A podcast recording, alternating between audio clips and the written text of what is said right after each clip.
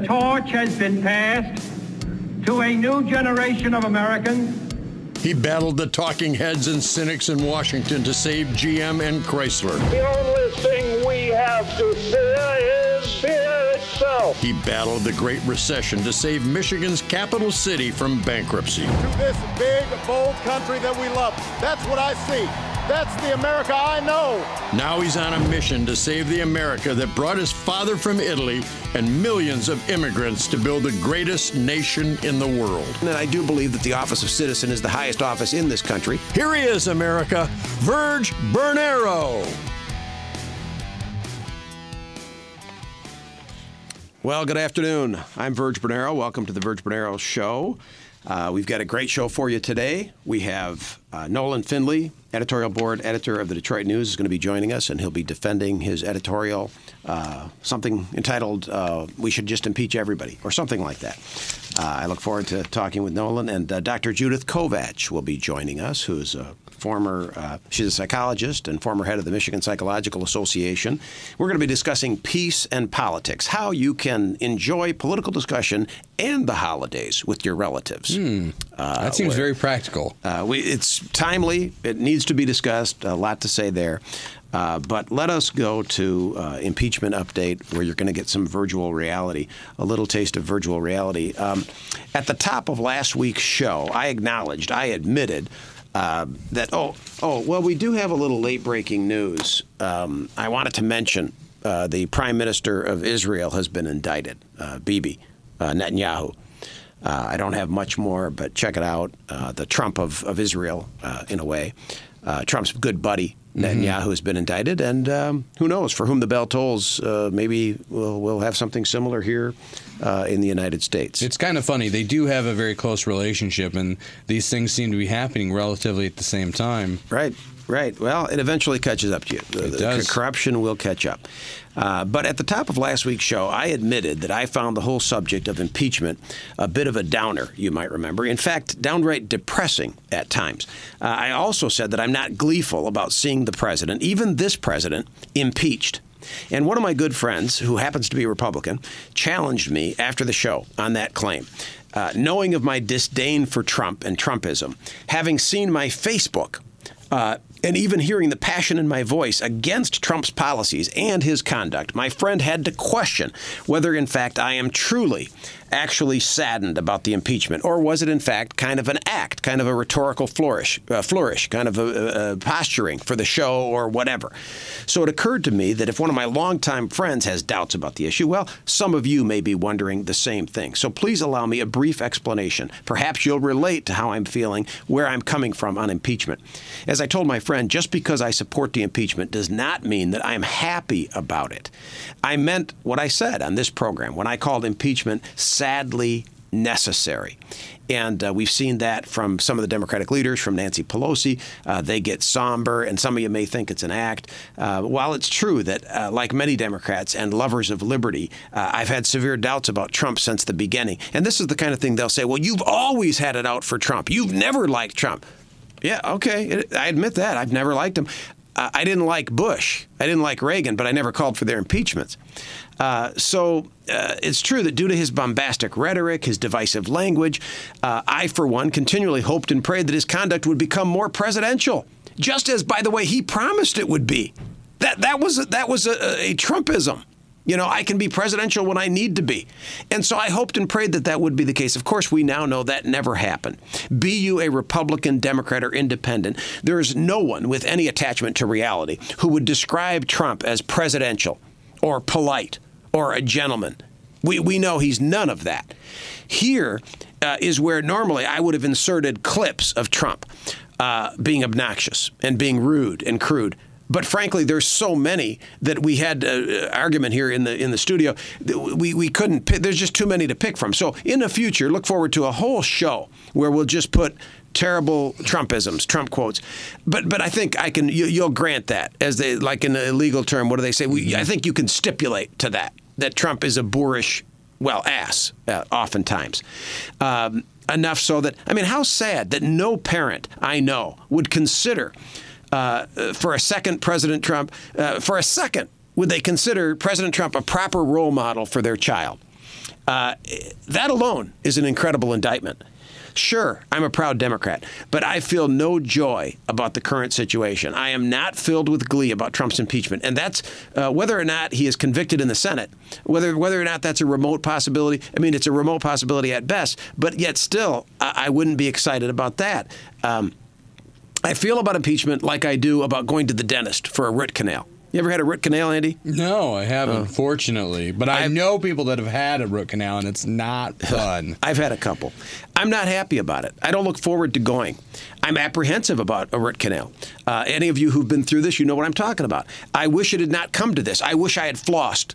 You know, every time I go to the dentist and they say, God, it looks like you need to floss. Yeah, I should floss. But in fact, I don't. Not only do I not floss well, I don't floss at all. I admit. So my dentist knows this. But, you know, each time I'm like, hell, you know, God, I wish I had flossed. I mean, you know, and then I sort of renewed, I have a renewed commitment that lasts for a day or two. But now here it is. So let's do what's necessary. Let's get on with it. It must be done. This is our national root canal, my friends.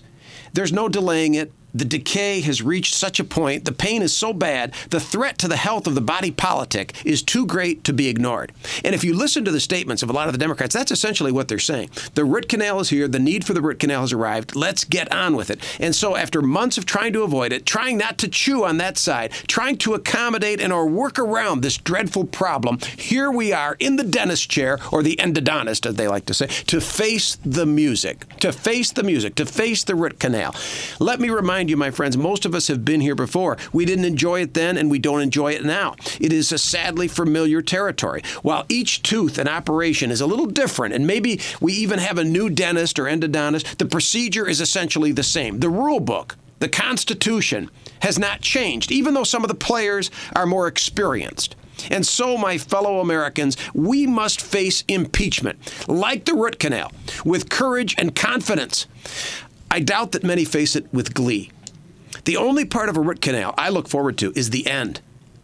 The process, if I'm awake for it, which I've done it both ways, the process is positively miserable. Why and when do we pursue a root canal? Only when it is absolutely necessary.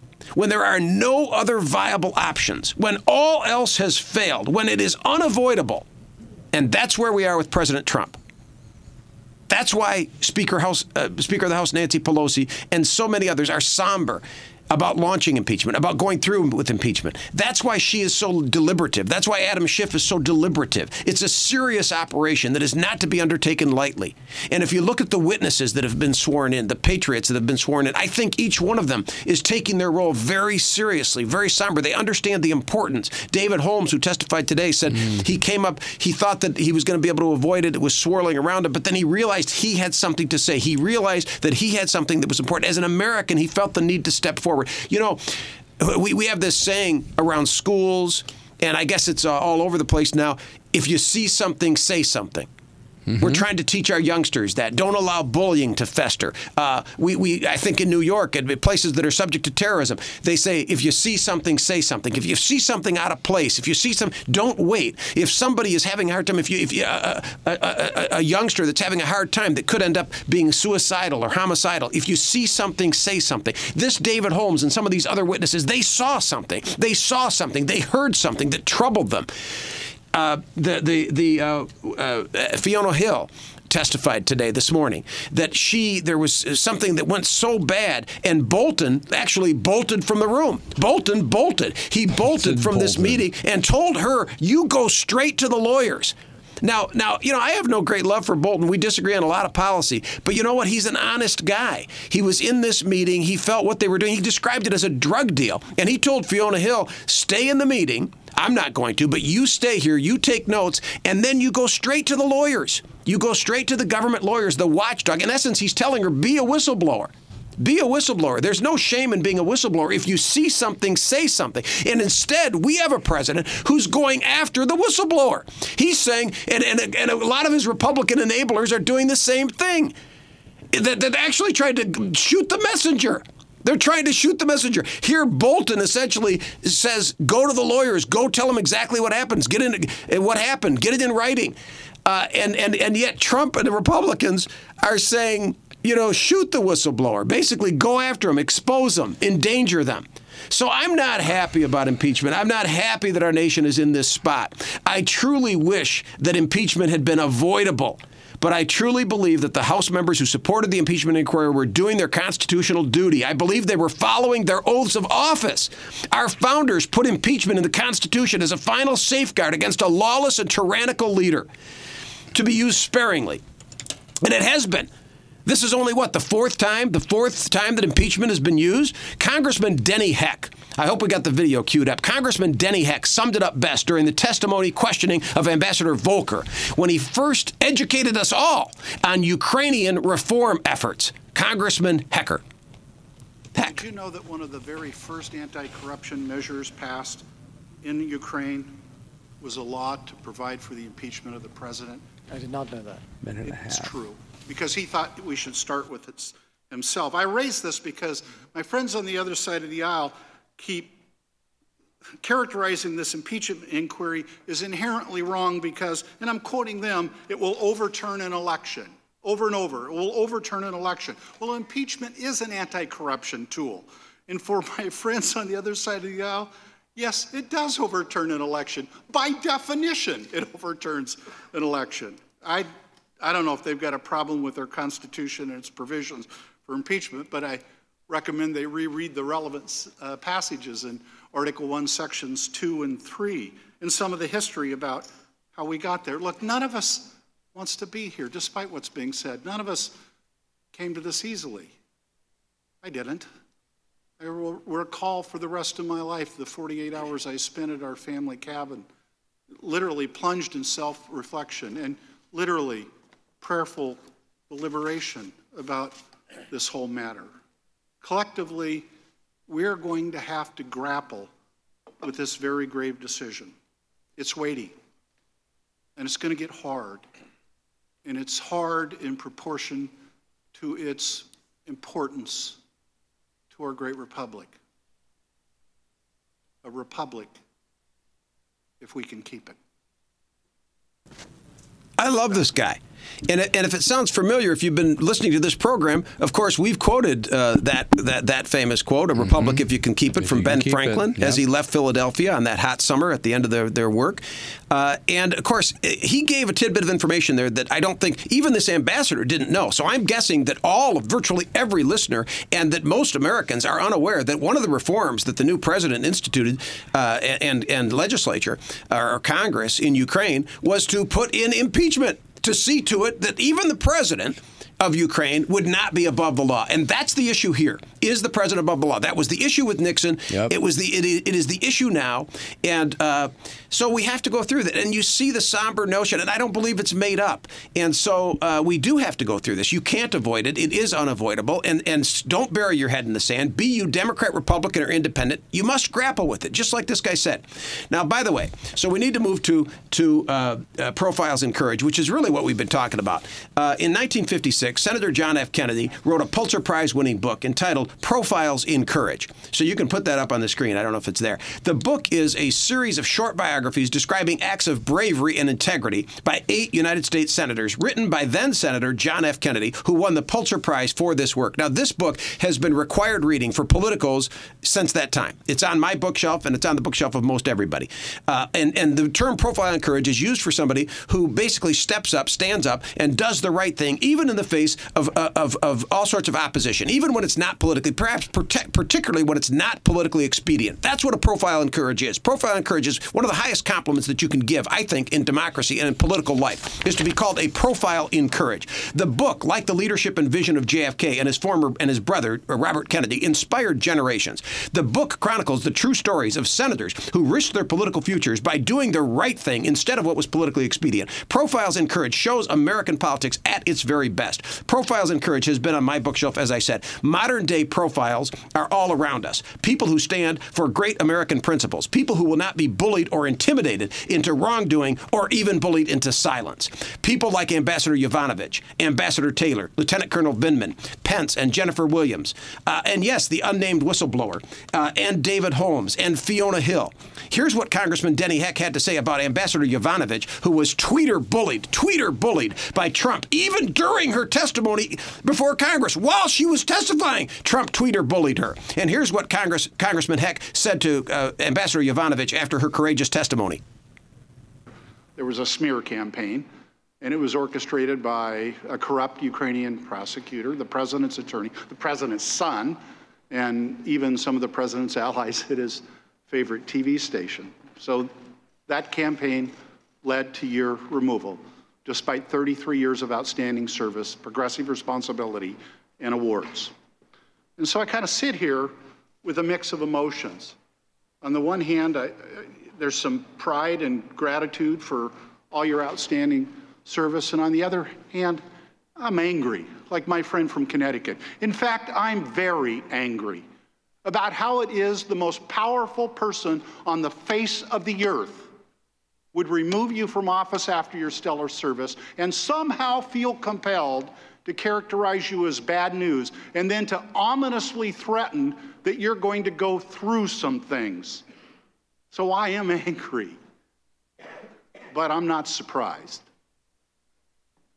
After all, as was suggested earlier, he said the whistleblower may have committed treason, a crime punishable by death, even though the whistleblower strictly adhered to the letter of the law as independently attested to by both the Trump-appointed Inspector General and the acting DNI.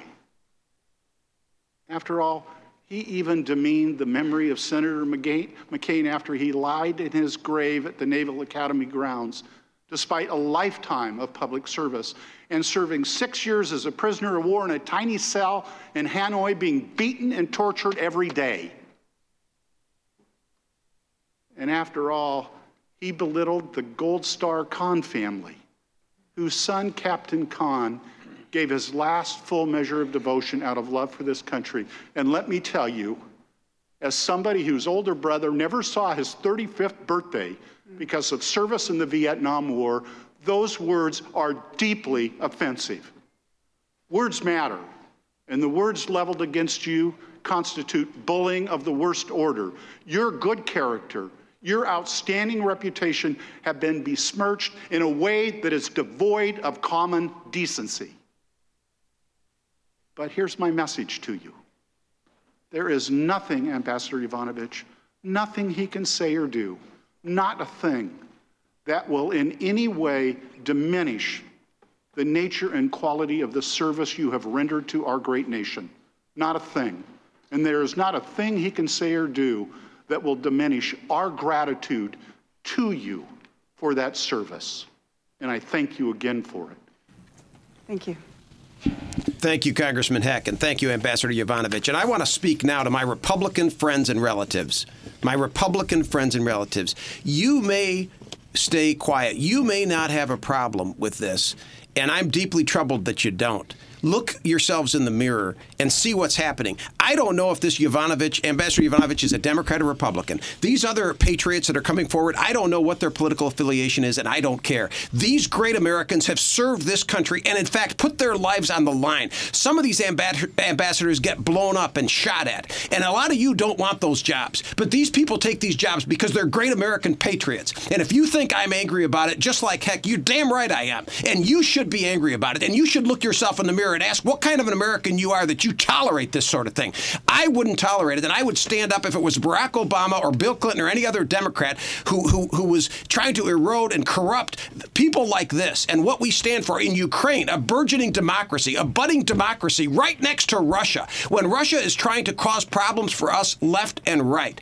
But I'll tell you something. You Republicans might not have a problem with it, but you better look up and look around and pay attention, because even if all you care about is winning elections and ever having influence in this country again and not having your brand completely corrupted and ruined, you better pay attention, because regular Americans are. You Republicans haven't won an election virtually since 2016.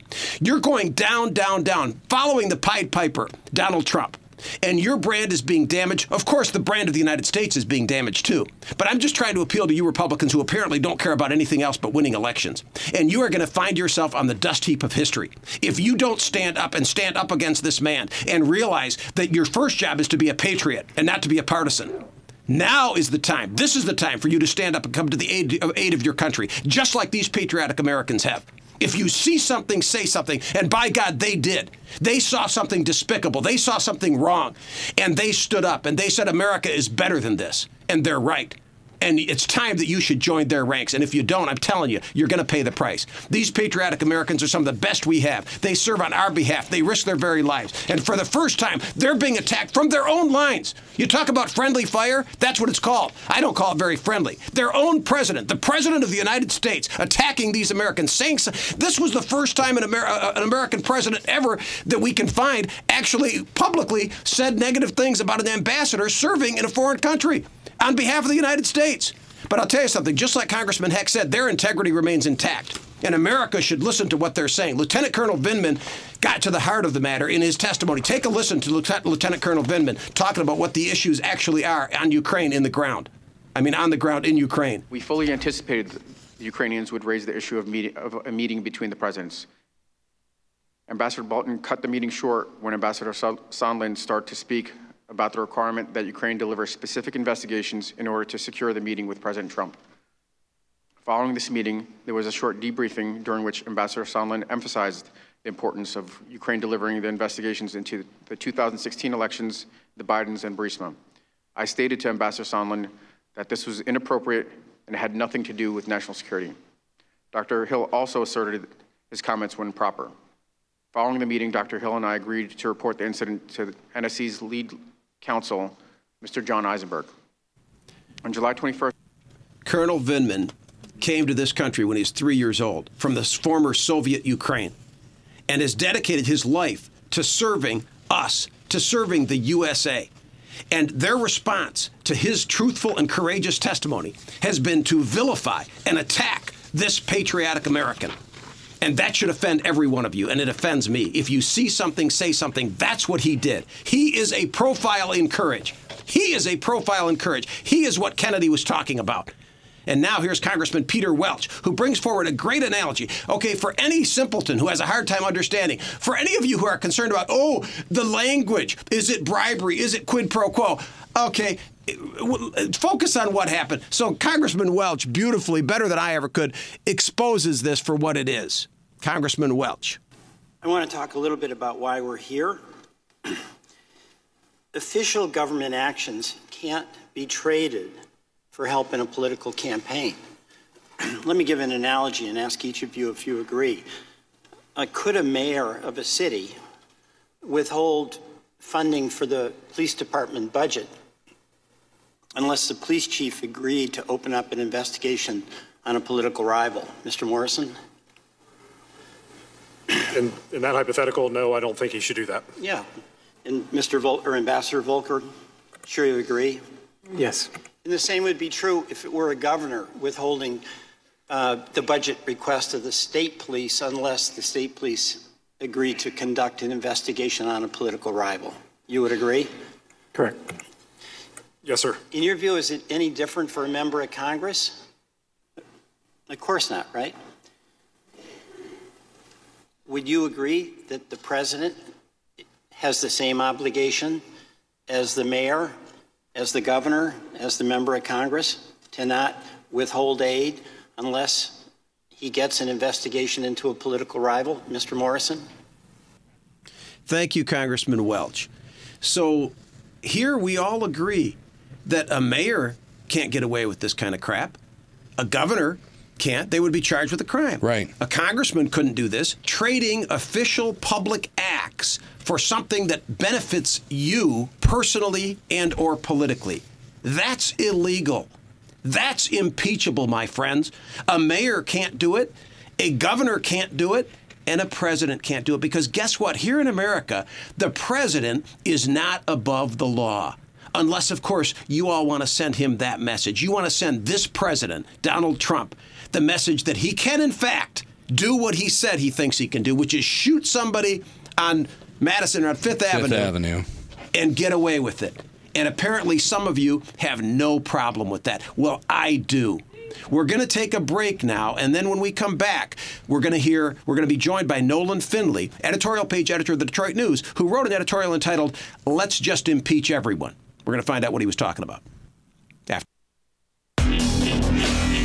I'll tell you what happened. G'day, Morty. I got the Szechuan sauce. We're at C2E2 with the legendary Chris Claremont. Greetings, my fellow geeks. My name is Jordan Trevelyan, and this is Get It to the Geeks. We're here with David Yost, the original blue Power Ranger. Nobody promised you when you bought the thing on PS4 that you could play it on Switch. Well, your excuse is garbage. I'm going to pull out my crossbow. All right, sweet chainmail armor. Let's see what you got.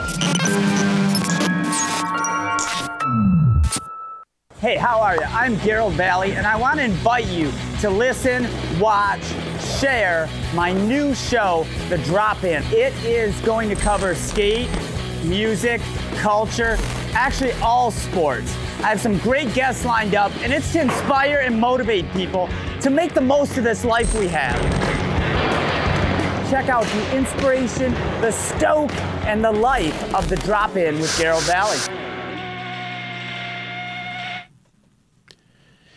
And we are back with the Virg Bernero Show.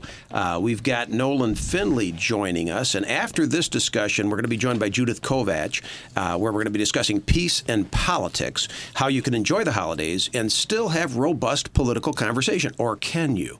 Well, we'll find out. But right now, Nolan Finley, editorial page editor of the Detroit News. Nolan, it's been a long time. Thank you so much for joining us.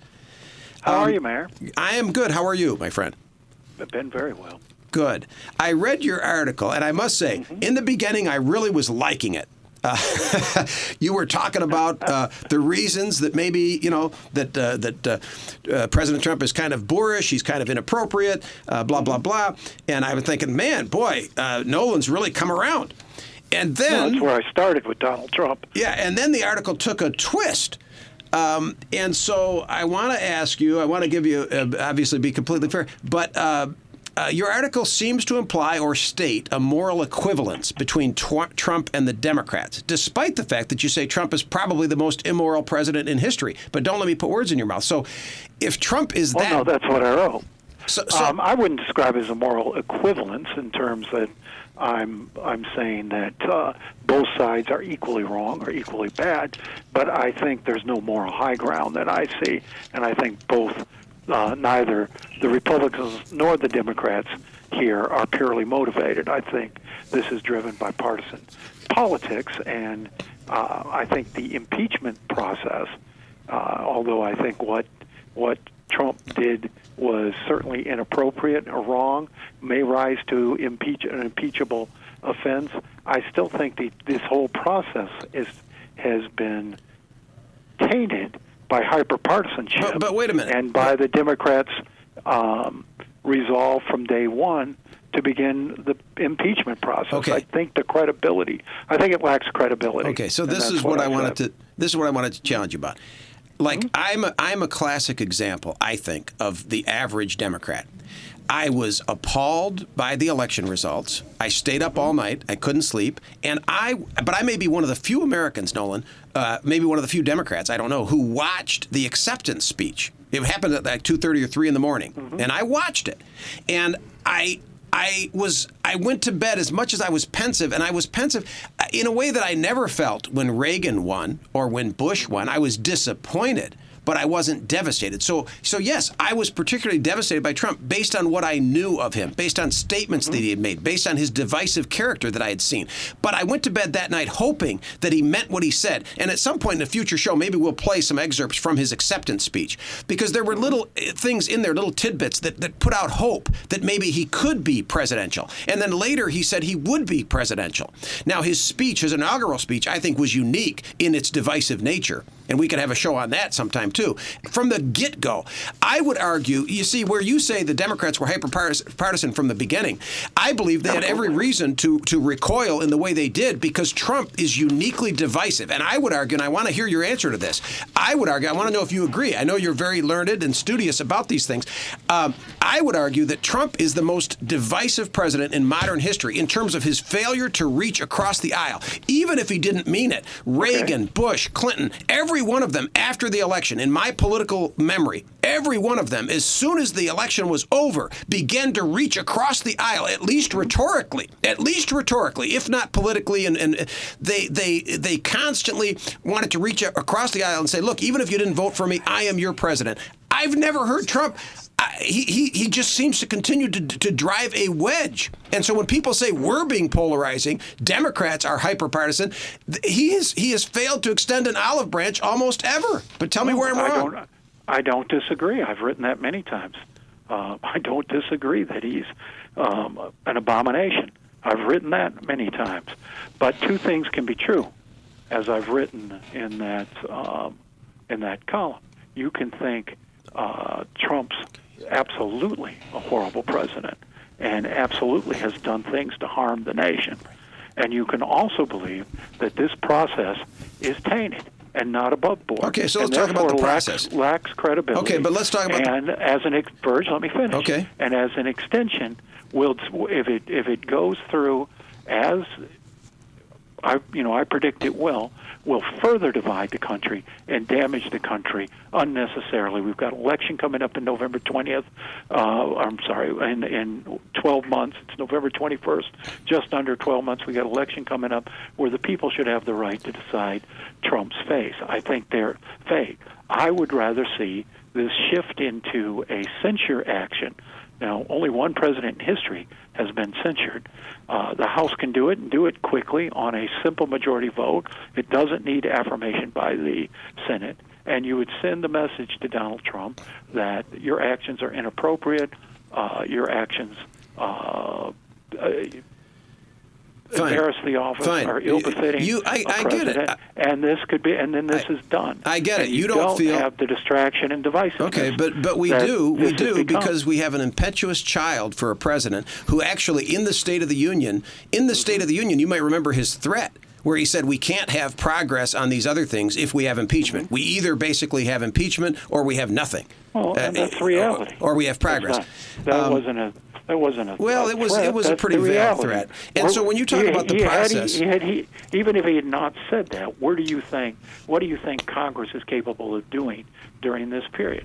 Well, I wouldn't anticipate much progress, regardless, in an election year. That's true under normal times. Even before impeachment, this guy wasn't productive. Even before impeachment, he talked about infrastructure. I was a mayor when Pence came to the mayor's conference and said, infrastructure, we're going to do infrastructure. And the mayors practically gave him a standing ovation. Okay, where was the infrastructure plan? It never came. The guy, when it comes to substantive progress, the guy is all talk. He's all show and no go. And that's all well and good. And that was before impeachment, Nolan. That was before impeachment. If you attempt to remove a president elected by the people, you're going to leave 45% of this country feeling angry, bitter, and disenfranchised. Well, but better he's not to let this go to the electorate and let them decide Trump. I'm all for it. Okay, do you believe he could win re-election? What? I don't know, and I'm all for it. I don't either. He's going to lose the election, and he's going to stand for election in all likelihood. But my problem with your premise. That the people, your premise, and I've heard other people say this, that the people, he was independently elected, he was elected by the people, and this undoes the election. My friends, read the Constitution. Tell me where you got me so confused. The Constitution provides for impeachment by the elected representatives. The Congress and the Senate. Okay, so these people are also elected. It certainly doesn't require it. It doesn't require it, but his actions certainly justify it. It doesn't require it, and there are other means of dealing with this that I think would be quicker, cleaner, and less damaging and divisive to the nation. Let me ask you this. Don't you fear that by not acting, if they took your advice, don't you fear that by not acting for impeachment, that they would be significantly lowering the bar on acceptable behavior for all future presidents? Rather than that, I think what they will do is make impeachment the norm. Anytime you have the president and belonging to one party and a chamber and the House belonging to another, I think you almost guarantee that impeachment will become the norm. I worry that we are just plunging toward a level of dysfunction and divisiveness that we're not going to be able to recover for. I think we gut this year out, let the people choose a new president, and do our best to get back to some sort of unity and normalcy in this country. I think an impeachment works against that goal. Let me say this. I agree with the tone of your comments. I do not agree ultimately. I don't arrive at the same conclusion. And when I say that Nancy Pelosi thought long and hard about it, I mean, I know she did. I know her a little bit. I agree that. And I think she would have rather not gone. It was a very difficult. She was pushed by her caucus. And when you listen to Congressman Heck, you know, this was not. It's not something I think that they undertake frivolously. I think it is a somber time. It is very difficult. But Trump, the issue of when you act, Nolan, and you know when you these are people that took oaths and take their oaths seriously to the Constitution, and so when you do that, and as I have done several times, as you know small offices at the state and local level, but they're important to the people who put you there, and that oath is important, and so you try to be true to it. I'd like you to listen with me to this Bill Maher, who I know Bill Maher, he's a jokester, but a lot of people listen to these people, and so I think it's worth taking a listen. I want to get your opinion. Not really someone I take my political direction from, but go ahead and play it if you want, Virg. Thanks. Take a listen. I see too many analogies on TV to Watergate impeachment hearings. This is very different. Watergate, Nixon said, "I am not a crook." Trump says, "I'm a crook, so what?" That's a very different situation we're in. They have no real defense on the facts. Their defense is, stop picking on the poor guy. Poor Donald Trump. He was born rich. He doesn't pay taxes. He dodged the draft. He got to be president in an election he lost. When is he going to catch a break? So I mainly wanted to play that, Nolan, because you and I remember, we're old enough to remember the Nixon, I'm just barely old enough to remember it, the Nixon impeachment and his... Well, I'm getting so old, I'm forgetting. But... So he, you know, the old Nixon, I am not a crook thing versus he's saying Trump's basic attitude is, I'm a crook, so what? His behavior is so abhorrent, and I want to just posit again my idea that and other people have said that his violations are so egregious that it got to the point that for Congress not to act, that the idea is that he would just continue. And his corrupt behavior could continue on, and it's doing damage in places like the Ukraine. So they felt they had to take...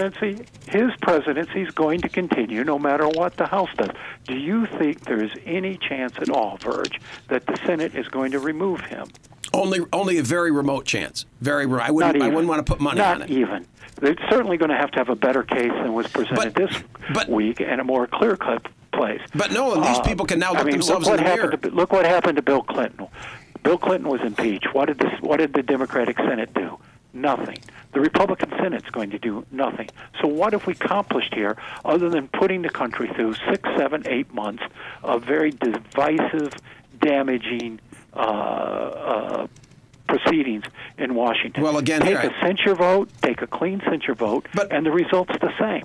You've got this fantasy that Trump is going to be removed from office. No, I don't. He will not be. No, I actually don't. So then when you say, should we let his behavior continue, this doesn't stop anything. What I learned, Nolan, what I learned in close to 30 years of public service in elective office is that while in a political position, I can consider the politics. I cannot allow my actions always to be determined by what the other body will do. As a state representative, as a state senator, I have to vote my conscience. And so my colleague... You have to do more than that. My colleague, you have to vote for the good of your constituency. Yeah, that's right. That's right. And there were a few times when I had to, when it was conflicted. But I have to, as mayor, I have to consider what the city council is going to do. But there are key times where I have to simply do what's in my heart and do what I think is the right thing and let the council, even if it looks like the city council is going to go against me and maybe veto or maybe overrule. You know, there are times when I've issued a veto and I knew it was going to be overridden, but it was the right thing to do, and I think these folks are conflicted. They're under a lot of pressure, and they're trying to do that. But I do believe they're trying to do the right thing for the country, and they felt that they just could not by staying silent or just doing something like a censure that they weren't. They have got to do everything they can to stop this president from breaking the law, and then put it in the hands of the Senate. The Senate will have to vote their conscience and do what they think is right. And you know what the outcome is, the same as I do. And again, I think there's so much division on this issue in the country.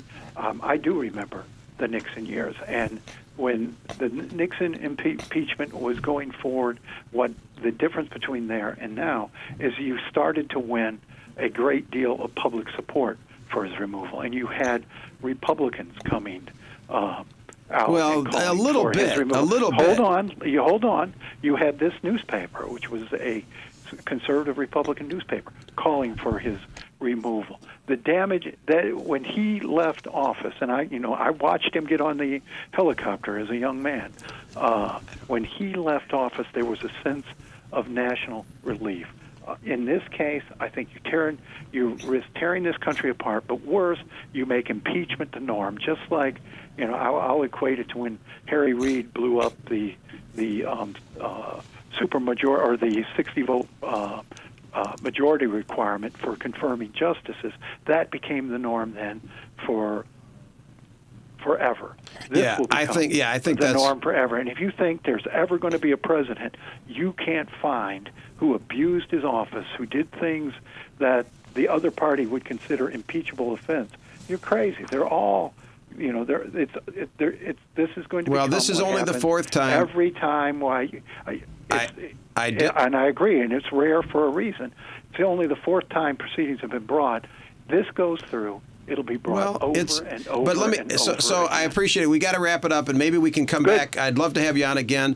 Yeah, let's do it. But I think in a way you've answered your own question, though, Nolan, because I think you're in conflict with yourself because your article. Here's where I think we can talk about it another time. But your article speaks to his immorality and his egregious violations of the norms and all that. So on the one hand, you're saying he's uniquely unqualified and uniquely. And the Democrats agree with you. And then on the other hand, you're saying and I'm also saying the people voted for him. Yeah, they voted for Congress. And to paraphrase Minkin, the people deserve the government they choose, good and hard. So, all right, that'll be the last word. Thank you, Nolan, so much.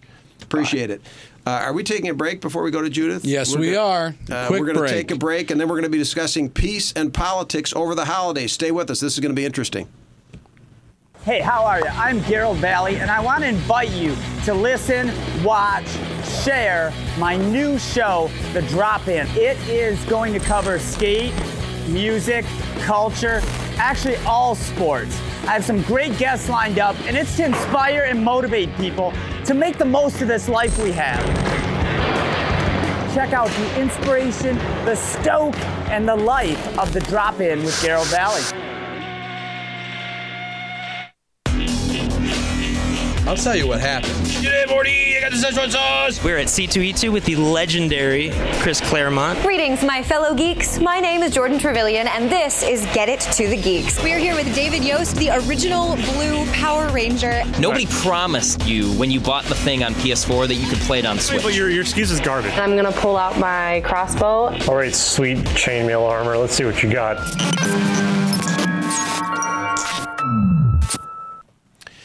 And welcome back to the Virg Bernero Show. Thank you so much. It's been exciting. It's going to stay exciting because next we're going to talk peace and politics over the holidays. How to enjoy the holidays with your family and have a robust political discussion. Is that possible anymore with the polarization and the hyperbolic language that people use and the very deep emotions that is going on? The holidays are here, and we're going to have a conversation with Dr. Judith Kovach, former executive director of the Michigan Psychological Association, longtime practitioner, and sometime holiday hostess herself, as we are at the Bernero household. Judith, are you with us?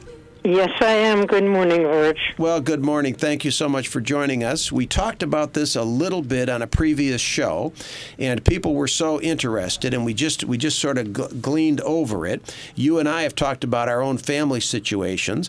It's getting to the point with the deep felt emotions and passions that, I guess, in the age of Trump, that a lot of families are simply banning political dialogue from the holiday dinner table, if you will. The holidays are upon us, and I am worried, as I've expressed to you and on this program, that in America, by gosh, here we are, one of the great democracies, and if we banish politics, that we're really, not only are we depriving ourselves of some good political discussion, but the youngsters. I think back to my time as a youngster growing up, being exposed to politics, and I realized my first exposure to politics, beyond Bugs Bunny, was at these family gatherings where there would be this robust discussion, mostly Italians and mostly Italian men, admittedly, arguing and yelling and sometimes getting grabbed by the lapels, but never really breaking out a full fight. But I learned about Mussolini. I learned about, the old country, why they came here, blah, blah, blah. I learned political history. I learned politics. And if we stop that altogether, aren't we depriving our young people from getting at least a basic a start? And then I worry that they might be more subject to the political extremes. We've got young people trying to be recruited into ISIS or into the skinheads. And if they're not getting a grounding at home, at least a starting point. I mean, I might not like it if they come out to be a Republican, but by God, I'd rather have them come out and be a Republican from a Republican household and having some basis in fact than to be subject to the vicissitudes of the political winds. So I asked you to think about, how we could, are there ground rules? Are there parameters? What can families do other than just saying no politics in order to keep it civil this holiday season? Well, I think the first thing is to remember why the family is getting together. It's Thanksgiving, and that means something. And I think if we set a tone that we are there to celebrate what we're thankful for and what's good in our lives, that will set a tone. Beyond that, I think we can set some ground rules. If for no one else, each one of us can do it for ourselves. And there are ways to engage in conflict that are not destructive. They may not change anybody's mind, but I think that if we are respectful of each other, if we don't allow a conversation to be a free-for-all where we start yelling about one thing and another thing and... Well, as somebody, let me stop you there in terms of, you said respectful and not yelling. Now, I'm pretty good at being respectful, pretty good most of the time. I have been accused of yelling. I come from a family of... I come from a family of yellers, Doc, and so my mother, was a big Italian mama and very passionate and emotional and free with her emotions, and so happy, sad, or something in the middle, she was prone to raising her voice and letting you know what she thought. And tell me if I'm right about this theory. I'm kind of an armchair psychologist. I have no real training like you. But it seems like I'm better at the coffee house, like being polite, having a discussion. Or the other day I was pumping gas, actually, and got into a political discussion, believe it or not, with the person on the other side. And it turned out they were Republican. And it went fine. Because I think I've got my guard up. I think I'm a little more polite. And I think what happened at my family, where politics was banned, I think because we're so familiar, the old saying about you only hurt the ones you love, is there some truth in that saying from a psychological perspective? Because I feel like, that I sort of let my guard down. I'm with family. And so I'm freer to tell somebody in the family in a looser way and in a more direct way. And frankly, in a cruder way, to my family, I'm even though they're the ones I know and love, I'm more inclined to show them more clear passion and emotion than I would be, like with Nolan Finley just before you came on. I for some reason I'm more polite. Why is it that we tend to be more direct with our family? And is that something? How do we guard against that going off the rails? Because I think we really believe that when, at the end of the day, our families are going to love us no matter what we say. But I think more importantly is you're describing a family culture that happens to include passionate discussions rather than putting a negative term on it like yelling. Like dysfunctional? And if that's your family culture, that shouldn't change. That's only going to make people more uncomfortable. But in that yelling, what we have to be concerned about is name-calling, is disparaging people, is putting them down. Listening to their ideas, responding passionately is fine. Putting them down, calling them names, that's not helpful. Okay, now we're getting down to it. This is really helpful, because what I want to pull from you is, because maybe what we'll end up doing is printing up like Virg's. I'll just and we could call it. We could go Virg and Judith if you want, mm-hmm. but we could call it our sort of guidelines for political. And you hit on one key one, which is listening respectfully. So maybe we even get to the point of like having a time clock, like giving somebody okay. The funny thing is when we get family together, a lot of families play games, play cards, play board games. Yeah. Mm-hmm. So hopefully they don't just go off and each listen, go off to their own computer or their own iPhone. I mean, we've come to the point, I think, where conversation is really good conversation is jeopardized, is threatened in our democracy because people too much are playing games, video games, and so on. So in order to encourage this, one way you could have sort of time slots because we do get into interrupting each other, and I think that interrupting each other then can lead again. It's kind of one rude thing after another. And I've seen it escalate in different places. I've been part of it escalating in my own family. I'm sorry to admit. And again, I think we're very familiar with each other. We take liberties with family that we wouldn't take with somebody on the street. And then it can just devolve downward, but it doesn't have to if we establish ground rules. And I'm talking about actually doing it this Thanksgiving mm-hmm. and over the holidays, Christmas coming, the whole holiday season. So listening, what do you think, Judith, about sort of designated time? Well, I think that can be a very helpful tool. It's a technique we use when we're helping couples communicate better. We'll give them an object, and you, as long as you hold the object, you talk, but you can't keep it more than 3 minutes, and then you pass it on, and that sort of lightens the tone. Somebody's watching and says, okay, Joe, you've had your 3 minutes, pass the cup, pass the ball, whatever it happens to be. And people laugh and they understand what's happening in a way that lightens it. Most importantly, and whether the family style is kind of intellectual or passionate like your family and mine,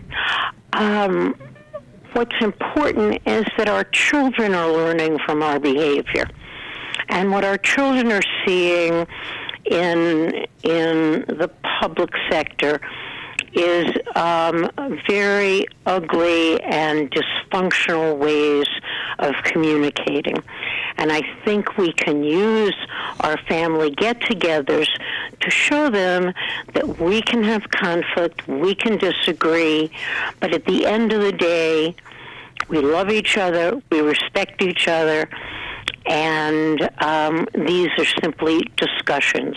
We may change minds, we may not change minds, but our kids get to see that people are capable of communicating in a way that, unfortunately, they're not seeing when they watch television or read the paper or get on their iPads.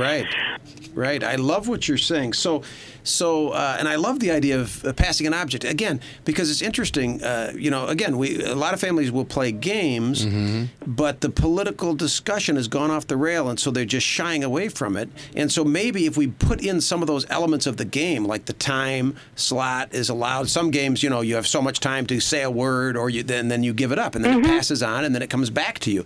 And when you say lighten the tone, I agree. And yet, I want to remind our listeners that, by lightening the tone, it doesn't mean that we're making light of the political situation, but the reality is it allows for a real exchange of information. Actually, when you talk about changing somebody's mind, rarely is somebody's mind changed when they're yelled at. I think there's research on that. that there certainly is.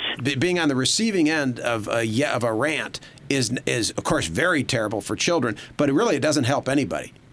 Few people are convinced in that situation, other than convinced that this person is an idiot and I need to get out of here. So the likelihood of actually winning an argument would go up. The idea that we would actually listen to each other and hear what my opponent is saying, actually understand and take it in. It may be that in this passing of the potato or passing whatever and having the dialogue continue for as long as it needs to, it could be that I'm going to be more reflective. I'm going to be able to mentally, take in, intellectually consider more than if we were just yelling at each other. I think that's true. And again, we're setting good role models for our children. And our grandchildren and great-grandchildren. So what other rules, Judith, when you say these are great, I mean, and of course it sounds so basic. It sounds like we're going back to the playground. No calling each other names, no insults, listening, perhaps with a specific time period that goes back and forth, a time allotment. One of the things I will say to my family, and I need to be particularly cautious in my family because of the 16 of us that are going to be present, all but one have the same political view. And I don't want that member of the family to feel ganged up on or misused. And I think you mentioned something a few minutes ago. We each have to think about what are our goals in having these conversations. If our goal is to, quote, win, that conversation is over before it starts. If our goal is to try to understand what directs somebody in the direction they're going, that's much more productive. Yes, understanding, not winning. Now, that is a new concept for me, and yet it makes sense because I am not going to win over my relatives. Sadly, I would like to. But if we come away with a better understanding and appreciation, I agree with you. That's got to be the goal. So no name calling, listening, perhaps in a structured way, and understanding, going into it with the goal of understanding rather than winning. So you believe we got to wrap up soon. One of the things that I say to my guests is, my family, when you talk about politics, I want everything you say to begin with the word I. I believe, I think, I don't understand, whatever it is, talk about yourself. Once you start sentences like, you don't know what you're talking about, or you must live on a different planet, or any of the kinds of things. It's not that I've ever said those things. That's why I'm laughing. Can happen when we talk about the other person. And my job will be to keep people making I statements. Then they can say whatever they want. Well, not I think you're a jerk, but I think that this is why I disagree with you. This has been great, Judith, and this is why you've had such a great and successful career doing what you do. And as usual, you were a fountain of knowledge and information. I thank you so much. And so maybe peace and politics is possible. I'm going to wrap these things up. Thank you so much for joining us, and thank you all at home for being on the Virg Bernero Show. And we will talk to you next week at NRM Streamcast. Join us again.